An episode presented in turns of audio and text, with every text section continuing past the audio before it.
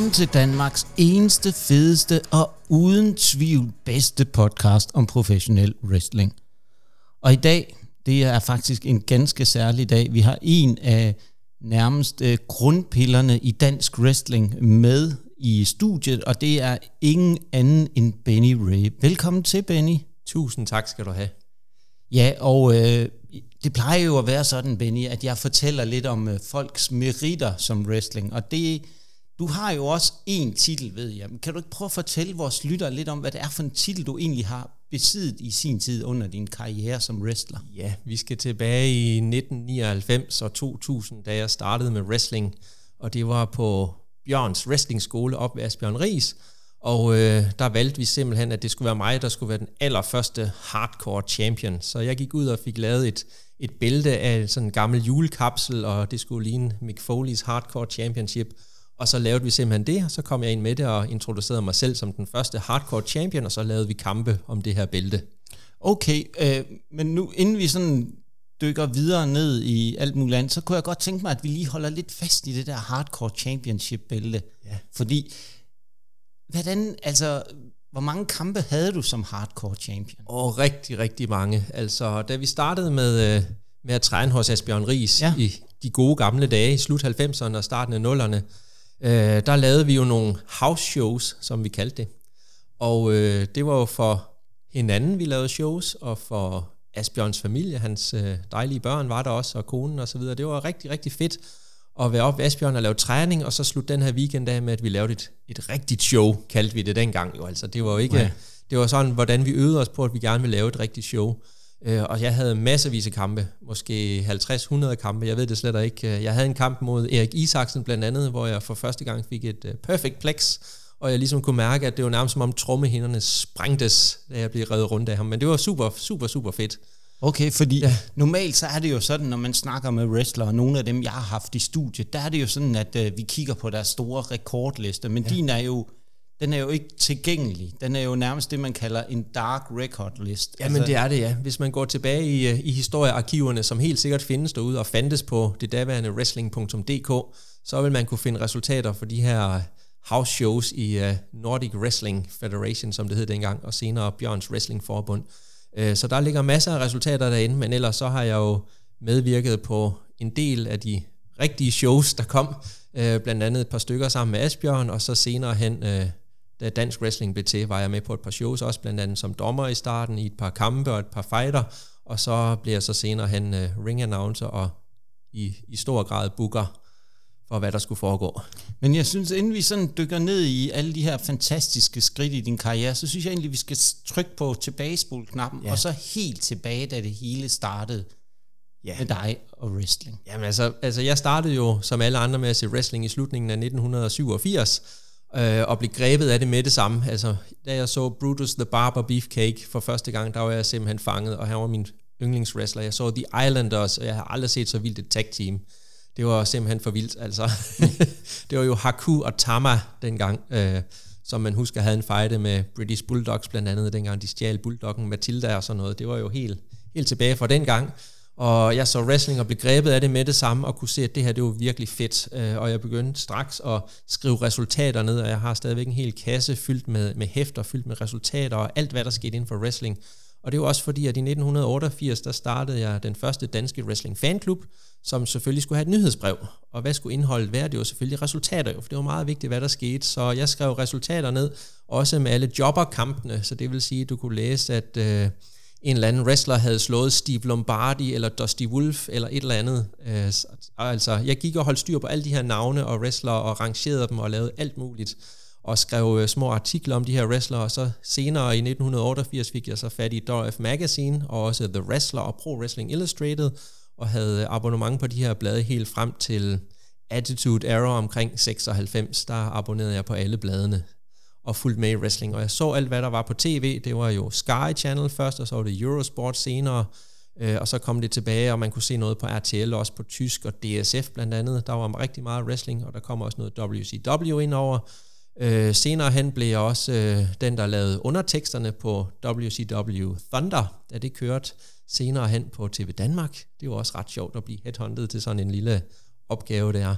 Jamen, det synes jeg lige, vi skal, jeg synes lige, vi skal stoppe op her, fordi Ja, det er vi er jo, til. Det, det er jo interessant, ikke? Altså, der, vi sidder her med en, der er blevet headhunted til at lave undertekster til WCW. Fortæl os lige lidt mere om det. Jamen altså, det, når, når man laver sådan et, et, et, pro- eller sender sådan et program, så øh, kan det jo godt være svært at tekste for en almindelig person, der laver undertekster, fordi den, det, det sprog, vi har i wrestling, det ved du, det er lidt specielt. Altså en close line, det er jo ikke en tøjsnor.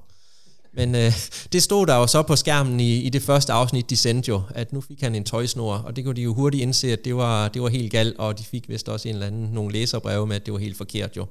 Så, øh, så de fandt frem til mig og spurgte, om det var noget, jeg havde lyst til, og det sagde jeg selvfølgelig straks ja tak til, for det kunne være rigtig fedt. Og så fik man jo tilsendt det her videobånd, som man skulle spole frem og tilbage i, og sidde og skrive teksterne på sin computer og spole tilbage igen. Og det havde man lige et par dage til, fordi videobåndet skulle først sendes, og så skulle man sende den her fil tilbage med et gammelt øh, modem, og sørge for, at det blev lavet og kom på, og det passede, og der sad en og rettede det til.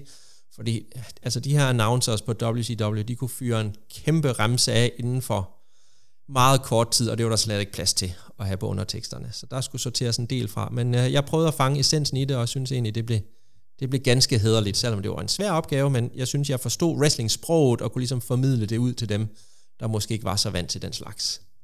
Ja, fordi at, øh, godt nok er der sikkert blevet brugt tøjsnore i wrestling, det er der ikke ja. nogen tvivl om på nogle tidspunkter, men, men måske det er sådan den der klang af det, og den der måde, det kommer ind på. Jeg tror nok også, at jeg ville have sendt et øh, læserbrev, hvis det havde været øh, i den forstand. Jeg tror aldrig rigtigt, jeg holdt øje med øh, de der undertekster i sin tid.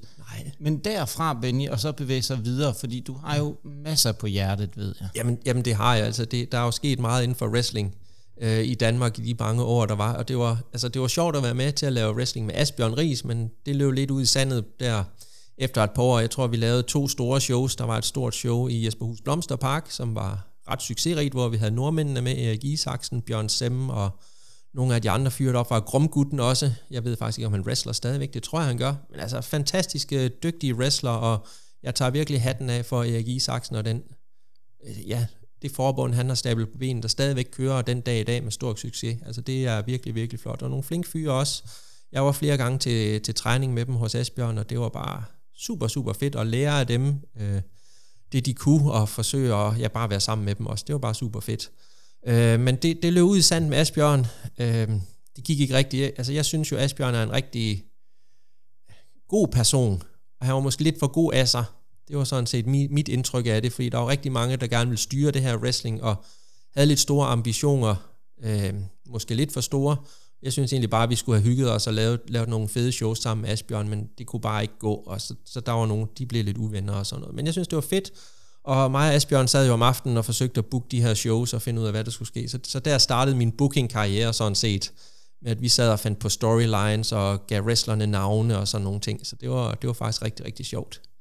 Men hvis vi lige prøver lige at tage et skridt tilbage, fordi nu siger du, at der var to shows med Asbjørn. Hvad med det andet show? Hvad, hvad, var ja. det ligesom der, hvor at, øh, filmen knækkede? Ja, ja det, det gik jo lidt galt, fordi at jeg tror kun, der blev solgt 20 billetter eller sådan noget. Øh, så det, det gik rigtig, rigtig dårligt. Altså, in-ring-mæssigt var det, var det udmærket, de kampe, vi havde og lavede, og vi havde jo alle sammen double duty, fordi at vi var ikke nok wrestlere. Så udover at vi startede med en single kamp, så skulle vi også være med i en Battle Royal eller en tag team senere, fordi altså, vi var bare ikke nok til at lave sådan en show, men altså det var markedsføringsmæssigt var, var det ikke særlig godt. Så det, det endte lidt ligesom der, og så var vi på, på tur til Tyskland, hvor vi skulle ned og se WCW. Nej, det var WWE, vi skulle ned og se, og vi kom for sent, og folk begyndte at skændes, og lige pludselig så var der ikke nogen, der gad at træne mere, og så, så løb det ud i sandet. Og jeg kan huske, at jeg sagde dengang, jamen øh, ærgerligt, men I ringer bare, når I har en ring selv. Og så gik der et stykke tid, og så lige pludselig så havde Daniel Grønner og nogle andre af de gamle fra dansk wrestling lige pludselig skaffet en wrestlingring. Så tænkte jeg, okay, så kan det godt være, at jeg skulle prøve at være med igen. Og så dukkede jeg så op til de her første shows, altså der var jo de her med, jeg kan ikke engang huske, hvad de hedder, men det var noget med kamp på P-pladsen, og jeg tror, hvis man går ind og finder nogle YouTube-videoer, så kan man se en, en regnvåd eftermiddag, hvor der bliver wrestlet. Det var ret sjovt. Ja, det var noget med, var det ikke i Fredericia eller et eller andet sted midt nærmest på gågaden eller sådan noget? Jo, der jo var, det var nemlig så. Jeg, jeg mener, at, øh, at Wrestlingforeningen havde, havde hjemhavn i, i Fredericia faktisk. Ja, ja, fordi jeg kan huske den der YouTube-video, hvor de kommer ud meget, meget øh, grumset og sådan noget, hvor de kommer ud der, øh, fra, er det en bodega eller en café? Ja, eller garanteret, ja. Lige ja. netop, ja. Men det var jo det var med Insaniac og Kim Ball og Daniel Grønner og de fyre der, der lavede show dengang. Så det var, det var ganske udmærket, men altså det var så den begyndelsen. Det var grundstenene til, hvad der så blev, blev dansk wrestling. Jeg ved godt, at Asbjørn Ries havde nogle show, før vi startede også øh, med blandt andet øh, Tank og Chaos og nogle af de andre, der var der. Altså, så de var, de var før os jo. Men altså, det blev ikke rigtigt til noget, der skete ikke rigtig mere. Og, og Asbjørn lavede også mange af sådan nogle shows, hvor det var på en madras, hvor de lavede noget til en eller anden byfest og sådan noget. Men det var ikke rigtigt det, vi ville. Vi ville gerne noget andet. Men øh, ja, så blev der jo så til dansk wrestling. Og så startede vi lidt op igen, og, og Jackson, som jeg havde en fighter med tit i Bjørns Wrestling-forbund, var også med i det, og så tænkte jeg, ved du hvad, vi går lige ind og laver en kamp med ham, så jeg tror nok, jeg startede som, øh, som dommer i en kamp, og så senere så fik vi så en kamp, hvor vi lige skulle afgøre det her, den her fight. Jeg tror, det var til den første hedeslag, rent faktisk. Hold da op. Den findes på DVD derude. Ja, ja men det er rigtigt. Det har jeg godt hørt. Der findes nogle af de der DVD'er liggende rundt omkring. Øh, de skulle vist være svære at skaffe. Ja, jeg har et par stykker. Ja, jamen det kan godt være, at jeg skal låne et par stykker ved lejlighed og se noget af det helt gamle. Ja. Men hvad så derfra? Fordi der er jo langt op til... Ja, altså det, øh, der, der, der gik nogle år med det her opstarten af, af det nye det nye wrestling i Danmark, og det var egentlig fedt nok, men altså jeg fik andre ting at lave også, og havde egentlig ikke så meget tid til det, og der kom en større indflydelse af de tyske wrestlere, hvor man begyndte at få nogle af dem til Danmark også. Øh, og jeg synes egentlig, det, det havde været federe, hvis bare man havde holdt sig lidt mere til, holdt lidt mere fokus på de danske wrestlere. Det kunne have været rigtig godt, men altså, jeg kan også godt se, at det er svært at, at lave et ordentligt show kun med danske wrestlere, fordi man kan sige meget, men der er jo ikke mange, der ligesom ligner rigtige wrestlere. Altså, Tank var en af dem. Han havde jo størrelsen og karismaen. Han havde kaos at kæmpe mod, men man kunne ikke bare lave et show med de to jo. Jeg ved godt, der kom andre ind over, men altså, det var to af dem, der sådan lignede rigtige wrestler og kunne noget rigtig wrestling.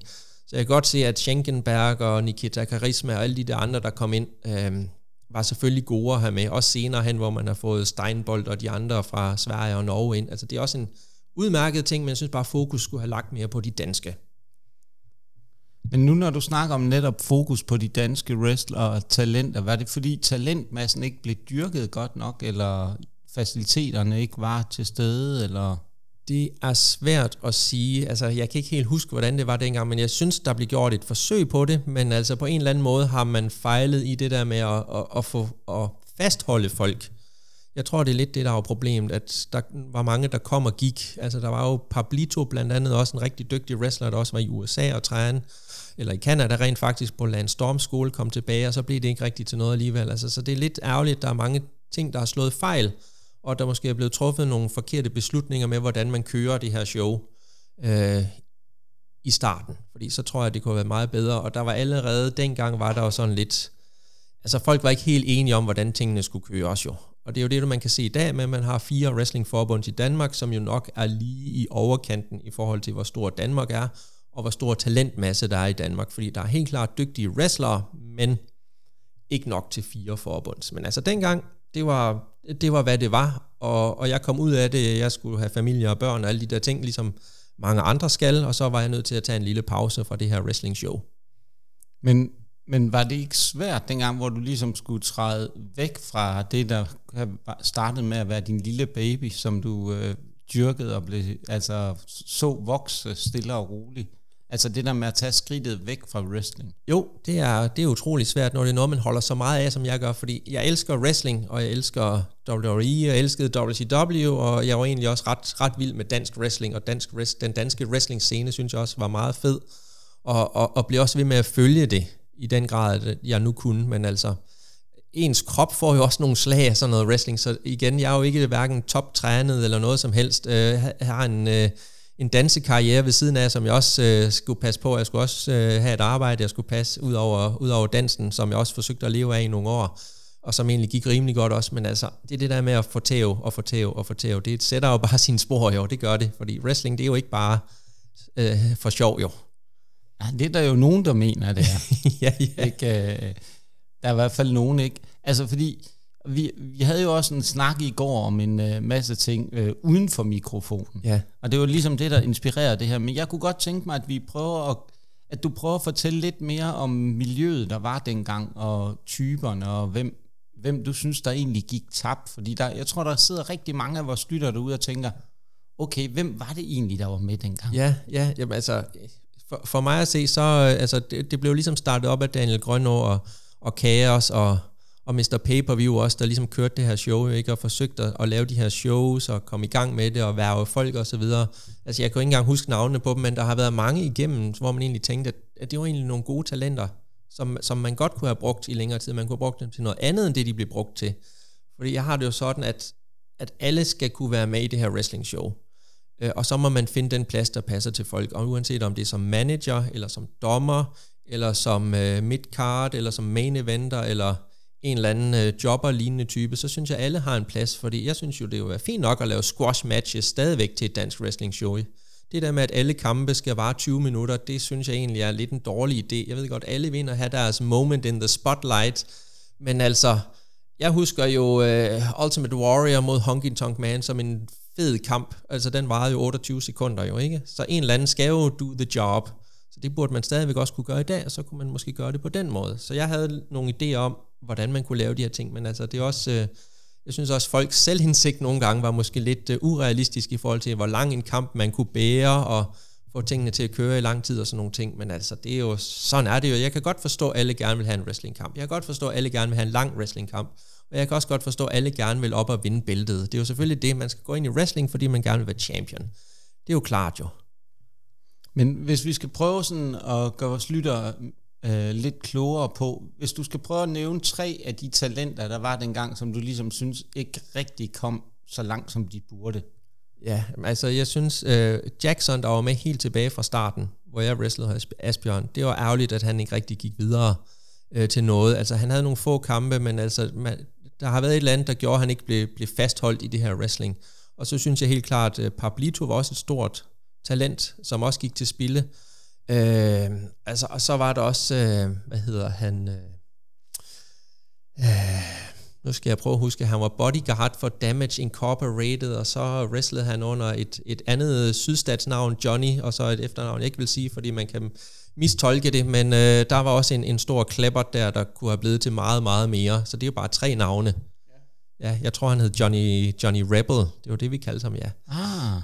Og udover at jeg gav Mr. Pay-Per-View hans navn, så gav jeg også Johnny Rebel hans navn, og det der er mange, der ikke ved, det er, at Johnny Rebel rent faktisk er en er, navnet på en, en country-sanger i USA, der har et øh, ikke så, så, så pænt budskab i sine sange, så lad os bare holde det til det. Så det, okay. var, lidt, det var lidt en okay. insider-joke, hvis man kender til det, men, men jeg synes, det var et fedt navn, og, og han blev sin egen personlighed, blandt andet til Blod, Sved og Springskaller Show. Og så, ja, Sidney Lee kan vi lige så godt nævne med det samme jo, øh, som jo desværre er død i dag, hvilket er rigtig, rigtig sørgeligt, men altså, jeg, jeg har i mange år tænkt på, at det var godt nok ærgerligt, at man ikke kunne fastholde sådan en person som ham, fordi han kom jo lidt fra det der reality-tv, og jeg ved godt, han var lidt en, en sjov type, men altså han var jo god på tv, og han, var, han havde en karisma, der var helt fantastisk. Så ved jeg godt, at han ikke kunne tåle at wrestle mere end øh, tre minutter ad gangen, altså.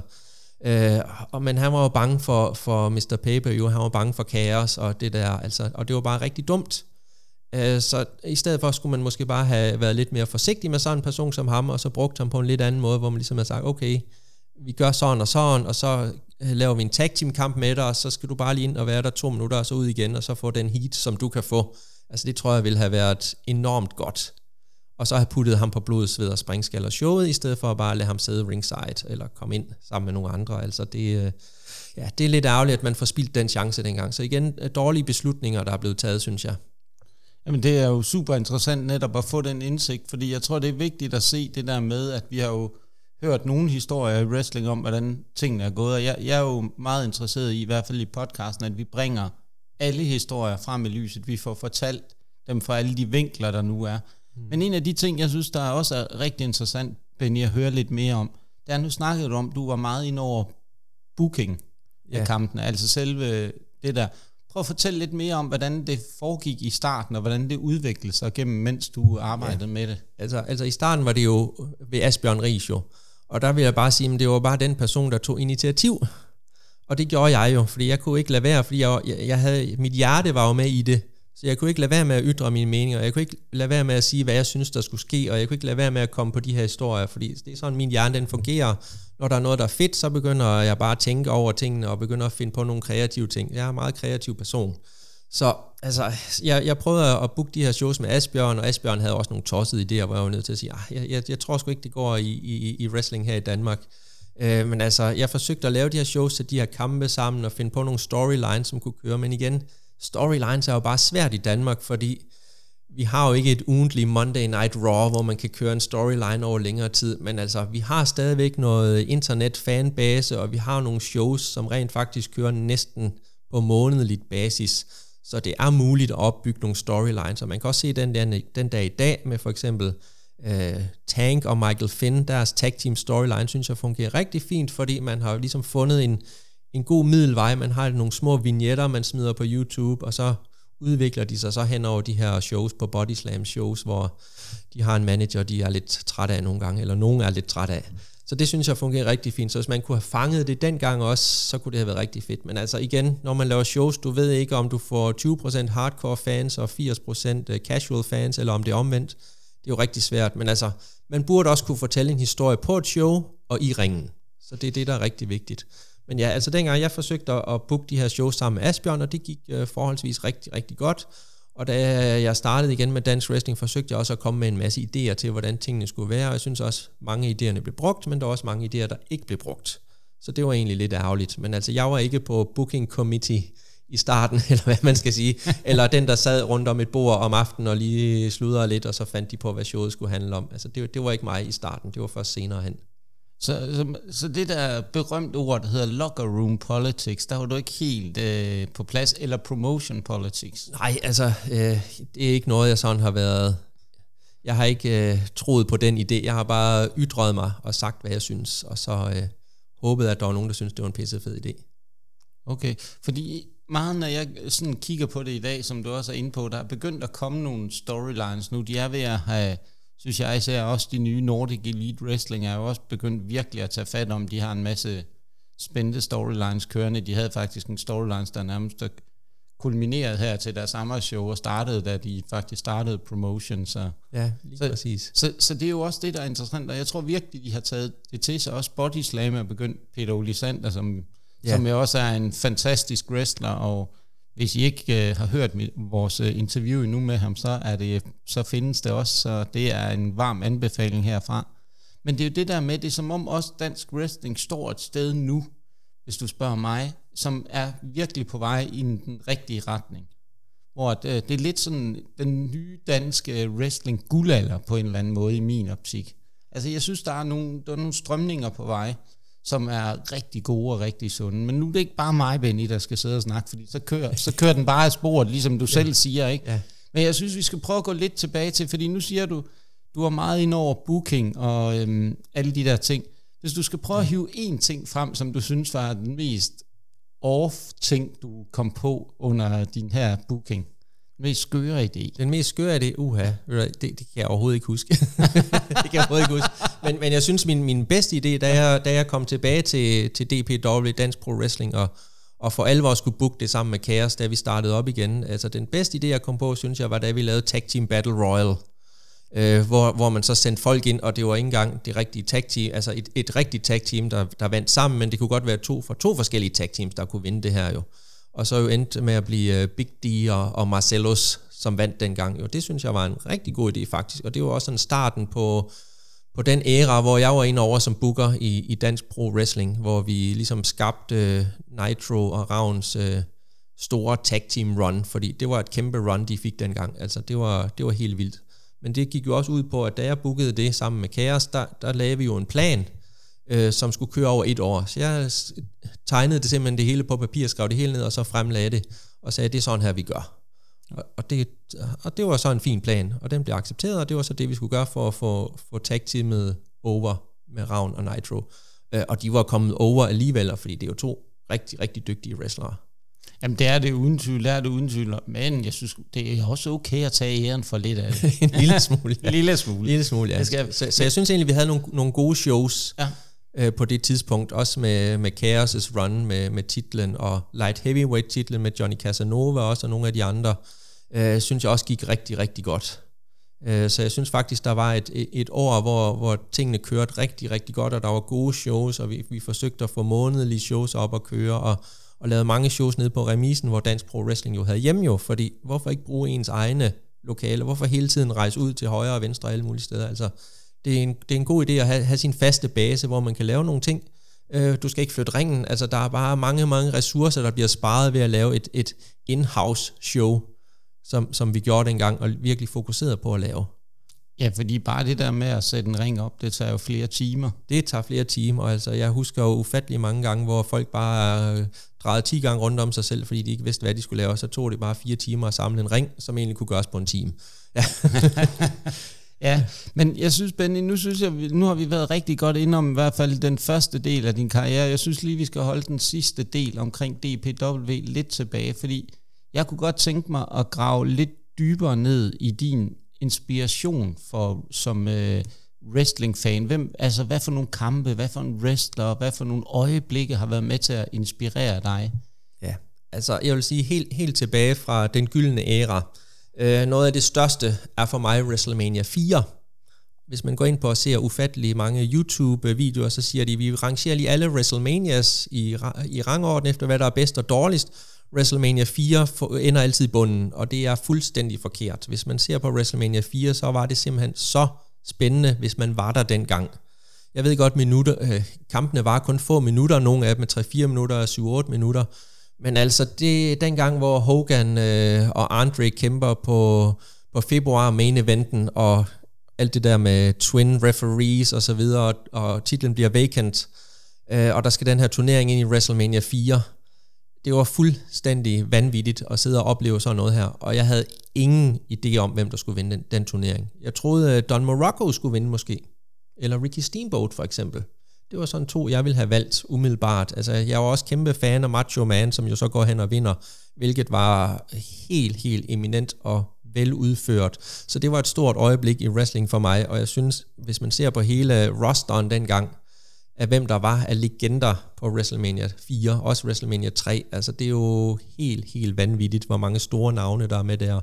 Men også at Bret Hart går hen og laver den her finish med Bad News Brown i den åbnings Battle Royal. Nej, det var ikke åbningskampen, var det?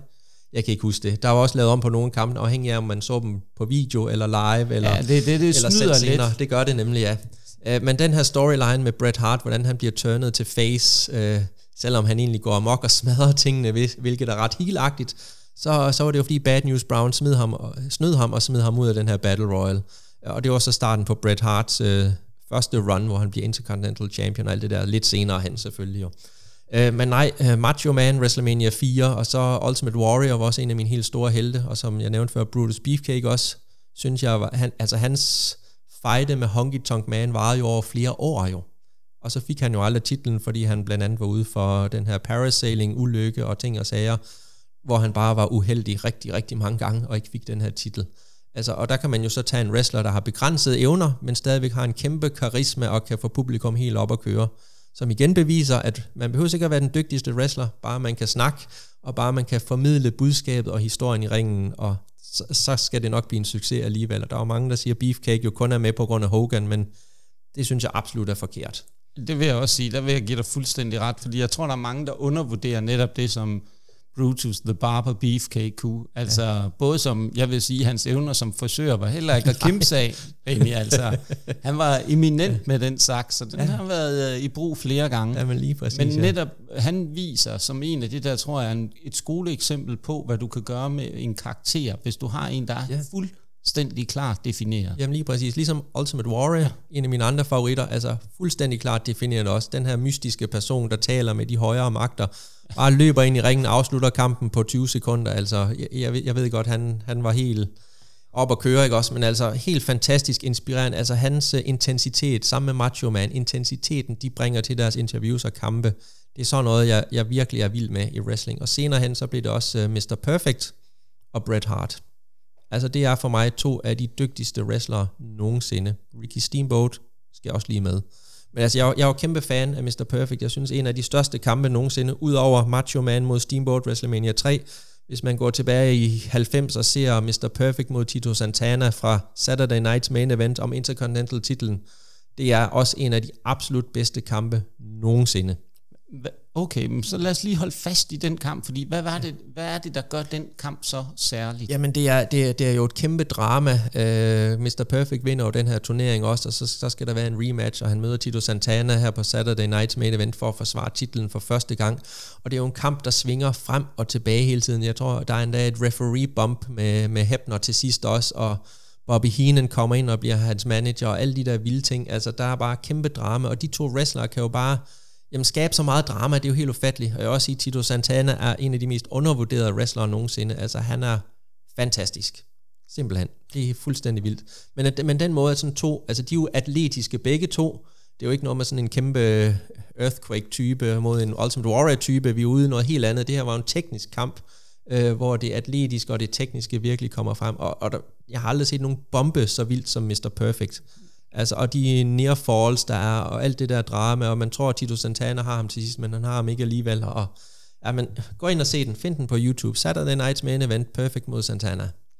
Men jeg synes, nu har vi fat i Tito Santana, fordi jeg tror, der er mange, der ikke er klar over, at Tito Santana, han har jo faktisk været i Danmark og wrestle. Det har han, ja. Han har jo haft en kamp på Legender-showet i, uh, i Horeby, tror jeg det var. Jeg var kommentator på det show, kan jeg huske. Uh, det var mod Kræde, og for mig er det noget, et af de største øjeblikke i, i dansk wrestlings historie. Altså, det var Kræde mod, uh, mod Tito Santana. Det var helt vildt. Der var Big D mod Billy Gunn, og så vidt jeg husker, så var det Kaos mod Tatanka, der også var. Altså, det var det var, det var en, et vildt år, vil jeg sige, med de her legender, der kom til Danmark lige pludselig. Fuldstændig uhørt og helt langt ude, hvis man havde spurgt mig for få år forinden, om det nogensinde skulle ske. Altså, og det skete. Det var fuldstændig fedt. Nu ved jeg godt, nu det lige, bliver det lige en afstikker, men vi bliver jo simpelthen nødt til at snakke lidt mere om det der legendeshow, fordi ja. nu, nu var vi i gang egentlig, at du skulle snakke om, jeg synes egentlig bare, det er super interessant, og dykke lidt mere ned i et show, hvor vi har haft Billy Gunn, som stadigvæk er aktiv i dag, ja. og faktisk trio PT, trio champion hos uh, øh, AEW. Ja. Prøv lige at tage os igennem de tre kampe. Jamen altså, det, det, det, er, det, det er lidt vildt, ikke også, altså, at tænke på, at de har kæmpet mod danske wrestlere. Tito Santana var også oppe i årene, da han egentlig kom over. Øh, men igen det, at, at, at han laver en kamp, selvom han er begrænset, og laver så en god kamp også mod Kuglekræde, og Kuglekræde skal også have kæmpe kredit, fordi han er en af de dygtigste, der har været i dansk wrestling, både som udøver og som træner også, øh, og han har jo hele pakken, altså både dygtig wrestler og karismatisk og kunne få publikum med osv., og, og det lykkedes ham også i den her kamp at få publikum med sig, selvom det var en face versus face kamp jo faktisk, hvilket er ganske uhørt inden for wrestlingverdenen generelt jo ikke, Altså, at de så går ind og laver sådan en fed kamp øh, med to wrestlere, der viser respekt over for hinanden, det synes jeg bare var mega fedt. Og også Big D mod Billy Gunn. Altså Billy Gunn, jeg mener faktisk, han var ret skadet på det her tidspunkt, hvor han var over, og ikke kunne særlig meget heller ikke. Men igen, at de kan bygge en kamp op, og, og, og Big D får sådan en kæmpe push, at han rent faktisk får en kamp mod Billy Gunn. Og så vil jeg også sige, at Tatanka er jo stadigvæk super, super karismatisk og inspirerende som personlighed. Jeg ved ikke, om du følger ham lidt på, på Facebook og andre steder. Altså, han er super inspirerende. Jeg kan huske, jeg var fan af ham også. Jeg tænkte, det der undefeated streak, han havde dengang, det var fuldstændig vildt. Men altså, igen, en meget inspirerende spirituel person også, som man kommer ind og snakker med, og går ind og leverer en super, super fed kamp også mod Chaos, som er en af Danmarks dygtigste wrestlere, og er den hårdeste wrestler i Danmark også. Ja, det der med hårdeste, det er vist noget, jeg... Nu har jeg været efter ham et par gange, og jeg har hørt på det der gang på gang, også her i podcasten, med at han har forsøgt at snige ind. Altså, jeg synes ikke, han er specielt hård. øhm, men hvis vi lige går tilbage til øh, legendeshowet der, ja. fordi hvordan kom det egentlig i stand, og hvem kom på den idé? Øh, jeg ved det faktisk ikke helt, hvem der egentlig er bagmændene, men jeg kunne forestille mig, at det var øh, Chaos og Mr. Pay-Per-View, øh, der måske igennem deres tyske kontakter har kunne aftale, at når de nu var i Europa alligevel, så skulle de så videre rundt øh, til de andre lande, og så fra Tyskland var det jo simpelthen nemt at lige tage til Danmark og så være med i showet dernede i Sønderjylland. Så det, det er sådan, jeg mener, det kom til at foregå. Kan du huske noget om, hvor mange mennesker var der til sådan et show? Jeg tror faktisk, der var, jeg er ikke sikker på, om der var 500, men det var, det var tæt på. Det var stadig mellem 3 og 500, der var. Det var ganske, ganske godt fyldt op, vil jeg sige. Men igen, potentielt kunne der have været mange flere. Okay, ja. ja. Men nu, så spoler vi lige lidt. Øh, nu, jeg kunne simpelthen ikke lade være med at dykke i det der legendeshow, fordi det er jo helt fantastisk at tænke på, at der har været tre superstjerner på samme tid øh, i, til et show i Danmark. Men hvis vi tager, nu har vi taget nogle af wrestlerne, Og du har fortalt lidt om kampene. Er, hvad der andet, sådan, der ligesom har inspireret dig, et eller andet øh, forbund, øh, som man ligesom har sagt, det den retning, eller har det sådan bare været generelt wrestling, du fulgt med i, i sin Ja, men jeg synes faktisk, at WWF, senere WWE, har været de bedste forbund altid, og altid vil være det. Jeg ved godt, de havde en stor konkurrent i WCW under den her Monday Night Wars periode, der var der. Jeg kunne egentlig også godt lide WCW, fordi jeg synes, den måde Erik Bischoff bookede det på, var rigtig god. Altså da han startede øh, NWO op i starten, og den måde det blev kørt på, synes jeg var rigtig, rigtig fedt. Faktisk helt genialt at turn Hulk Hogan heel. Altså det, det, var, det, det vendte jo lige pludselig bøtten i, i runde, ikke? Altså så var Hogan jo hot igen. Øhm, og det var en stor æra for wrestling. Altså det gjorde jo, at både McMahon og Bischoff hele tiden skulle blive bedre end deres konkurrent. Og det var det, vi mistede dengang, at Dory købte WCW. Der mistede de deres konkurrent, og der mistede de lidt det der med at have hånden på kogepladen. Fordi hvis man har det, så tror jeg altså, at man præsterer en del bedre, end hvis man ikke har nogen konkurrenter. Så det var jeg egentlig lidt ked af, fordi ECW var ikke nogen konkurrent, og døde jo også hen, og TNA ser jeg heller ikke som nogen konkurrent på noget tidspunkt, og jeg ved godt, AEW er inde nu, men jeg ser dem heller ikke som nogen konkurrent i forhold til det produkt, som WWE står for. Der tror jeg ikke, det er en konkurrent på den måde. Jeg tror aldrig, de mister det, de har nu. Altså det er fint nok, der kan sagtens eksistere to store forbund, det kan der sagtens, men jeg vil altid se WWE som værende det største, og hvis jeg var wrestler, og hvordan jeg tror andre wrestler har det, så må man antage, at WWE, det vil være det højeste, man overhovedet kan opnå. Og jeg ved godt, man snakker om Japan og andre ting, hvor man har mere kreativ frihed og alle mulige andre ting, men stadig WWE må være det største. Det tror jeg ikke, der er nogen tvivl om, at det er det. Jeg tror bare, at jeg tror, at folk i dag også har fået øjnene op for, at der kan til, de andre forbund tilbyder en anden form for wrestling, og ja. en anden form for produkt, som ikke skal sammenlignes med det WWE gør. Fordi det er jo et meget tv-fixeret produkt. Det er tv, og det er entertainment-produktet, hvor AEW er mere wrestling, lidt mere wrestling ja. øh, baseret, ikke? Altså, det må man bare sige, det er to forskellige ting, og jeg synes også, da vi havde øh, den gamle krig, altså der var ECW, som var extreme, og det var det, det var, øh, og det var det her mere, hvad kan man sige, øh, underground-agtige wrestling, små arenaer, hardcore fans, og så var der WWE, som var som de var, og så var der WCW, der prøvede at være lidt mere edgy, og prøvede med lidt mere de her storylines, hvor fantasi og virkelighed blev blandet lidt mere sammen, og så fandt WWE også ud af, at det var nok en god idé at prøve med det, og så gik de også lidt med på den bølge, og jeg synes, de inspirerede meget hinanden på daværende tidspunkt. Og det var det, der gjorde det så fedt jo. Altså det der med, at man kan få folk til at tro, at er det nu, er det nu virkelighed det her? Kan det nu også passe, at det er noget, der er aftalt? Det synes jeg er meget, meget fascinerende at tænke over, når man ser på wrestling. Og det er også, det er også lidt af det, jeg forsøgte at bringe ind i, i dansk pro wrestling dengang, at, at jeg var med på det. Og, og, og den idé var alle med på, at det skulle ligesom være fantasi og virkelighed, der skulle være den her tvivl i det, og, og wrestling skulle ligne wrestling, altså det skulle ikke være, være tøse slag, skulle jeg til at sige, altså der, det skulle være noget, hvor man ikke var i tvivl om, at det var rigtig wrestling. Ja, fordi jeg kan huske i går, da vi øh, sad og snakkede om det, der sagde du også, at øh, man skulle, der skulle være en, man skulle wrestle rigtigt, og ikke live wrestling. Ja, det er jo også det, fordi altså, jeg ved godt, øh, i Danmark leger vi lidt wrestling, har jeg tit sagt, at, at det er lidt at lege og lidt for sjov. Og det er det også for de flestes vedkommende. Og helt tilbage i Asbjørns tid, da vi wrestlede derop, var, var det også det, vi gjorde. Det var noget, vi legede, øh, men vi kunne godt lide det og synes det var fedt. Men så begyndte folk at få de her urealistiske ambitioner omkring, hvad man kunne med det. Og tænkte, vi skal have tryouts i WWE og alt muligt. Hvor jeg tænkte bare, I er så langt væk fra en tryout i WWE, at, at det kommer aldrig til at ske. Og det er der rigtig mange, der stadigvæk er, men derfor er det stadigvæk fedt at lave wrestling på sit eget niveau. Men jeg ved godt, der er et par stykker i, i Danmark, der godt kunne klare en tryout i W. Og det er fedt, at vi efter øh, 10 eller 20 år er nået dertil, hvor det faktisk er muligt. Altså det, det synes jeg, det tager jeg hatten af for, og det er, giver jeg kæmpe respekt for, blandt andet Carlos, der er blevet nummer 300 og... Øh, øh 321, som vi plejer at 321, 321, og jeg tænkte straks på, at jeg vil gå tilbage i mit gamle nummer af Pro Wrestling Illustrated for 20 år siden og kigge, hvem havde plads nummer 321 for 20 år siden. Og jeg tænker, det er en eller anden Hall of Famer. Måske er det Coco Beware, måske er det en anden, jeg ved det ikke, men folk, som man, man har set op til dengang og set på tv i WWE, havde den plads for 20 år siden, og det synes jeg er helt vildt at tænke på. Men kan vi så, nu kommer jeg til at hænge dig op på det nu, Benny, ja. fordi jeg bliver nødt til, at du bliver nødt til, når du engang kommer tilbage til Randers, øh, og så dyk ned i arkiven, dyk ned i den der kasse, hvor du tænker, det er her, den er. Tag et billede, send det, fordi så vil vi lægge det op på øh, siden, og vi vil sige, det, det er Carlos i dag, det er øh, for 20 år siden, og ja. det kan vi også sammenligne, fordi vi har jo også en anden wrestler. For første gang har vi jo to danske wrestler på øh, PWI øh, 500. Vi har jo også fået Pete Phoenix ind ja. blandt øh, de 500 bedste.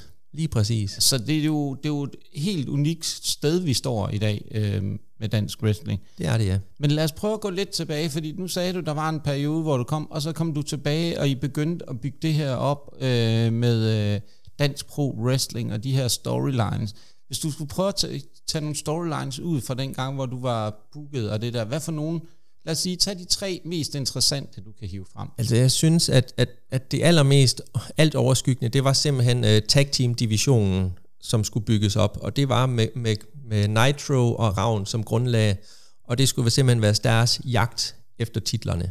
Og det var så øh, Big D og Marcellus og Damage Incorporated, der, der kørte jo showet jo som den her heel faction, nærmest sådan lidt NWO-lignende, ikke med at de styrede øh, det hele og bælterne og så videre, og så skulle Ravn og Nitro jo jagte de her bælter og blive snydt gang på gang, inden den sådan det endelige klimaks skulle komme, hvor de simpelthen bare skulle vinde bælterne til sidst. Det synes jeg var en storyline, der lykkedes 100% at blive udført af, af wrestlerne 100%. Øh, så det synes jeg var en rigtig, rigtig god storyline.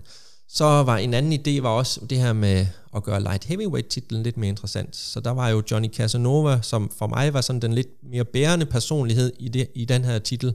Øh, men der var også andre indover, altså Sebastian Dale blandt andet, og der var mange, der gerne ville ind og have den her titel. Øh, og hvad hed han? Heavy Metal? Hvad hed han? Jeg kan ikke huske det. Der var også en, der var, ja, der var nogle forskellige wrestlere, der, der var inde over os. Altså, men, men der var et godt mix af de her nye unge wrestlere, der ligesom bidragede hertil. Jo, de maskerede øh, knægte jo, som senere hen blev til, ja, skabte new. Ja, det er rigtigt. Det er jo øh, Danger Squad. Danger Squad. Okay. Det, det ikke det? Ja, det var...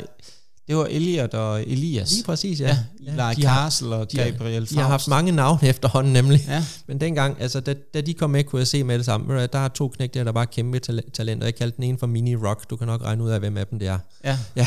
ja, det, ja, det er man ikke i tvivl om. Det er jo helt fantastisk jo. Altså jeg, jeg synes, det er virkelig gode storylines. Og, og, og, her for et par år siden så jeg dem også i et show og tænkte, fuck, undskyld, nu bandede jeg. Jeg tænkte, Jamen, okay. så for søren, at, er det virkelig dem? Jeg kunne næsten ikke genkende dem, fordi de bare noget så langt. Altså det er helt fantastisk at se. Super flot.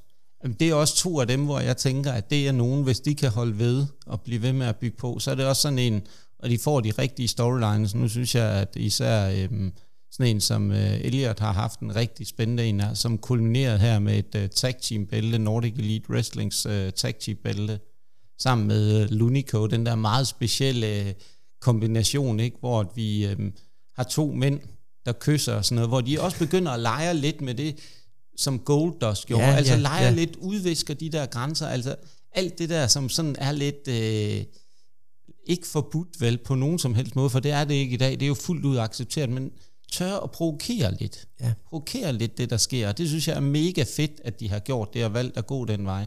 Og det tror jeg kunne være en storyline, der kunne være med til at skabe noget godt for Elliot.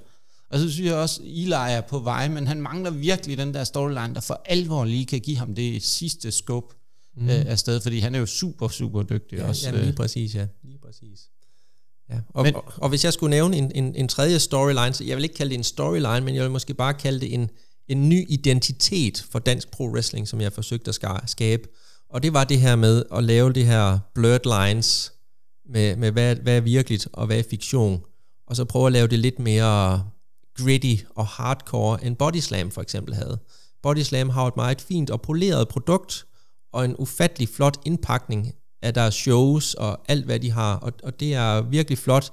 Men hvis man, ikke, hvis man ikke har det, så er man nødt til at fokusere på noget andet, og der bliver der mere fokuseret på sådan in-ring ability, og måske lidt mere hårdt slående, ægte wrestlingkampe. Og det synes jeg også, at vi lykkedes med i dansk pro wrestling på det tidspunkt.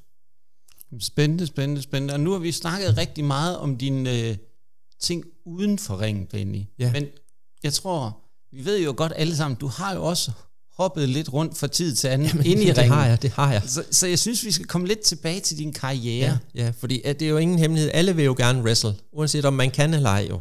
Øh, og, og, og det er jo bare, fordi man ser wrestling og synes, det er fedt. Og jeg synes jo egentlig, at, at min wrestling var okay.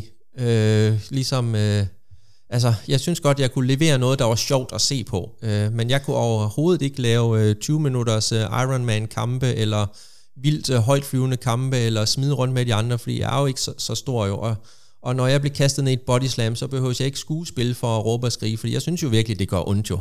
Altså sådan er det bare. Øh, men jeg synes, jeg kunne opfinde, jeg havde jo den her cowboy-personlighed, som egentlig også er lidt min egen personlighed, øh, som jeg startede med i wrestling tilbage ved Asbjørn, og som jeg brugt videre hen i, øh, i dansk wrestling. Øh, fordi jeg synes, det er vigtigt at have et gimmick, som, som folk kan huske, og synes måske er sjovt på en eller anden måde. Øh, så det prøvede jeg lidt at køre på det her gimmick, og jeg kan jo godt lide at lave monkey flip, som mange husker mig for, håber jeg.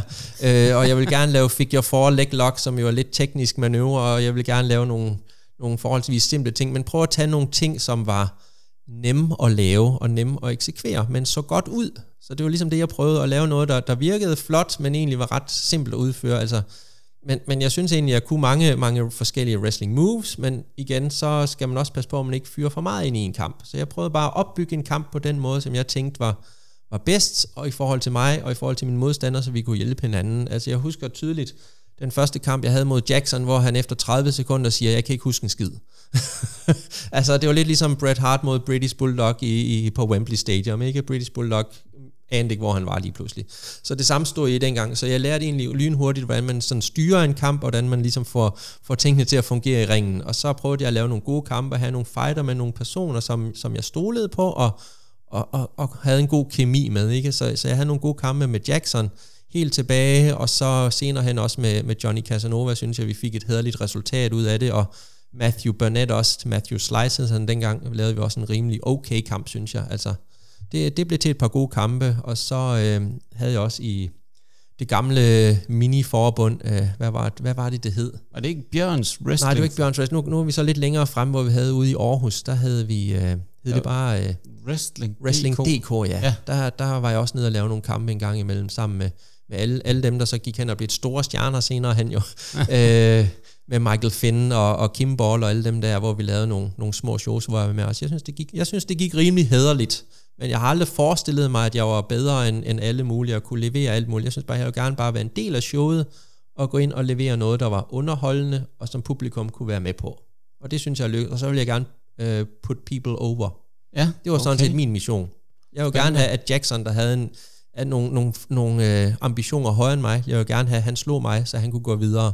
Og det samme med, øh, med Matthew. Jeg vil gerne have, at han slog mig, så han kunne gå videre til noget, der var bedre. Altså det var sådan min idé med det. Nogle skal jo do the job, og det synes jeg egentlig, det, var, det havde jeg det egentlig fint nok med. Ja, du er det, man kalder en jobber. Ja, det, det, det kunne egentlig godt være. Ja. ja. Men, men, men jeg håber ikke, jeg var så dårlig som Dusty Wolf. Jeg håber mere, det var i S.D. Jones kaliber måske. Ja, det, Eller lidt højere. det, det, det, tror jeg, vi vil lade, hvis vi får nogen på på et tidspunkt, der kan huske dig, at øh, så spørger jeg ind til den del. Men nu snakkede du om cowboy-gimmicken, og jeg ja. tænker jo, at Hangman, Adam Page og sådan noget i dag, og ja. hvad han kan. Han må have stjålet noget for dig, men der er også en anden person, du har været. Du har været noget, jeg synes, der, jeg mindes noget, der hedder X-Ray. Ja, det er rigtigt, ja, fordi da jeg sådan kommer, kommer lidt tilbage senere hen, der synes jeg, jamen, øh, måske skulle jeg prøve noget nyt. Altså genopfinde sig selv. Vi ser jo øh, inden for musik, Madonna har genopfundet sig selv 10 gange.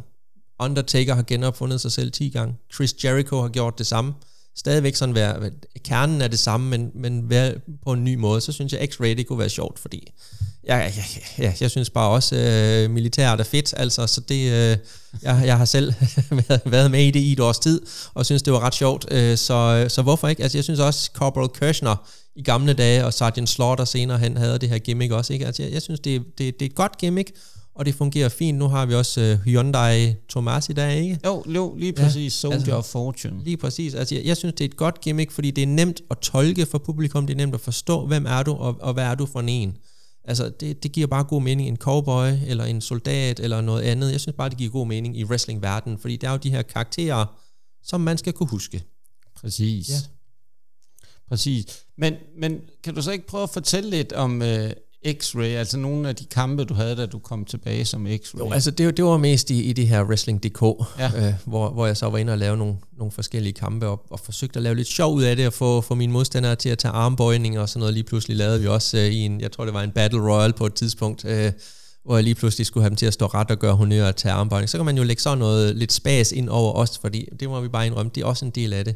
Men altså, jeg, jeg forsøgte selvfølgelig at være den her good guy, ligesom jeg egentlig er. I virkeligheden synes jeg, øh, jeg forsøger ikke at, at lave om på mig selv for at være en wrestling-person. Jeg vil gerne have min egen personlighed, og så bare skrue det op, ligesom Stone Cold siger, skrue den op på 10, og så, så skal det nok lykkes at komme igennem til publikum. Så det er egentlig det, jeg lidt prøvede på, og så synes jeg bare, det var, det var ret sejt at være en soldat. Jamen det er, det, det kan jeg også øh, udmærket se. Der er jo, jeg tror den eneste gimmick, der sådan er faldet lidt igennem som det der militær, det er hende Lacey Evans, der har forsøgt øh, et eller andet. Ja. Øh, hun forsøgte også, jeg tror også hun nærmest havde den, hendes bedste feud var øh, med en, der ikke var aktiv mere i form af Sergeant Slaughter, fordi hun, ja. han var blevet sur over, hun havde stjålet den der... Øh, Cobra Clutch øh, fra ham. Ikke? Øh, altså, jeg tror, det var den bedste feud, hun havde. Den, det var med en, øh, til en wrestler, der havde trukket sig tilbage. Ja. Men, men derfra, du kom tilbage fra X-Ray, og du så fandt ud af, nu skal jeg ikke wrestle mere. Var det simpelthen, fordi kroppen var ved at være Ja, slidt? altså, kro- kroppen er slidt, og jeg har jo egentlig aldrig været, været bygget til det her wrestling jo. Altså, jeg kunne, godt, jeg kunne godt udføre moves på andre, men man skal også selv være i stand til at, til at tage imod nogle body slams og nogle clotheslines og nogle slager. Jeg har bare været dårlig til at bombe altid. Altså, så, sådan er det bare. Så også det var, når folk skulle smide mig ud af ringen i en battle royale, så sagde jeg, du er nødt til bare lige vippe mig ned på kanten, så skal jeg nok selv trille resten af vejen. Altså, jeg må bare være ærlig omkring det og sige, det, det, er, ikke, jeg, det er ikke god til det.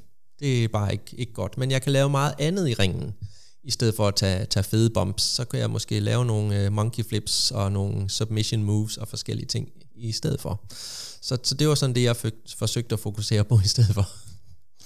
Men, men nu, nu sidder vi her, jeg synes, vi har været rundt om utrolig mange spændende ting, men der er sådan en ting, der alligevel sådan kommer op, og jeg tænker, det er også vigtigt, vi får vendt det. Fordi du er jo også kæmpe Star Wars-fan. Jamen, kæmpe stor Star Wars-fan, Kæmpe ja. Star Wars-fan.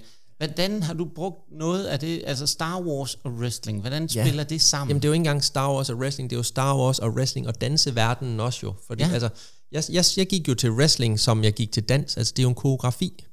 Ah. Det er det jo. Ja. Og jeg havde det også bedst med at koreografere mine kampe sådan rimelig planlagt. Jeg ved godt, der er andre, der improviserer meget, det er også fedt, men for mig var det mere en, en planlægningsproces, øh, ligesom at opbygge det, ligesom jeg opbygger koreografi også.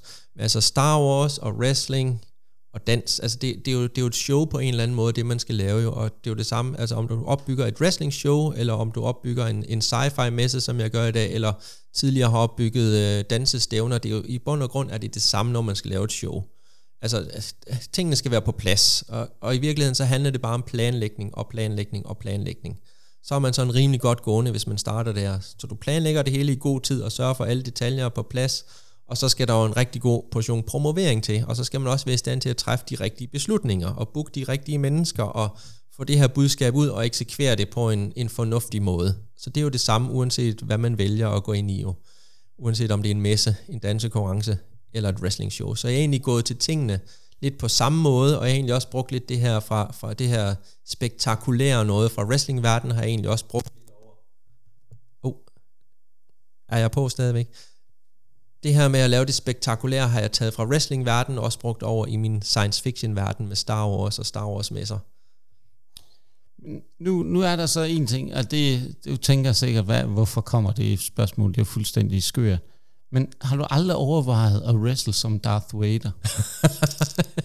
Ved du hvad, du nævnte faktisk skøre idéer før, men, men jeg havde faktisk rigtig mange skøre idéer med, med, med, med gimmicks. Altså, for det første så fandt jeg på Mr. Pay-Per-Views navn, så fandt jeg på King Hans' navn, kald ham King Hans. Jeg håber, King Hans sidder derude og lytter med, fordi han er en rigtig, rigtig dejlig person. Det var fedt at være sammen med ham oppe ved Asbjørn, og dengang vi lavede wrestling shows dengang. Øh, altså, og, og så fandt jeg også på, at jamen, vi skal have flere gimmicks i wrestling. Så ja, jeg, jeg vil gerne have en cosplayer ind. Altså, hvorfor ikke? Hvorfor ikke en, der kommer ind som en eller anden science fiction cosplayer? Og så vil jeg gerne have vikinger ind. Og den idé tror jeg faktisk bliver ført videre, efter jeg forlod DPW. Der begyndte der pludselig at komme nogle, nogle vikinger. Så det synes jeg var rigtig, rigtig, rigtig fedt. Ja, Ja, men det er bare der med, når du er så stor Star Wars, så tænker jeg bare, altså den ultimative heel ja. burde jo være Darth Det burde være Darth Vader, men han vil jo tæske dem alle sammen jo. Det er jo det, der nok er problemet. Det er ja. jo det, der nok er problemet. Ja. Men Benny, altså tusind tak for din tid, og det har jo været en fornøjelse at øh, have dig med og få et øh, helt unikt indblik i, hvordan dansk wrestling faktisk øh, startede.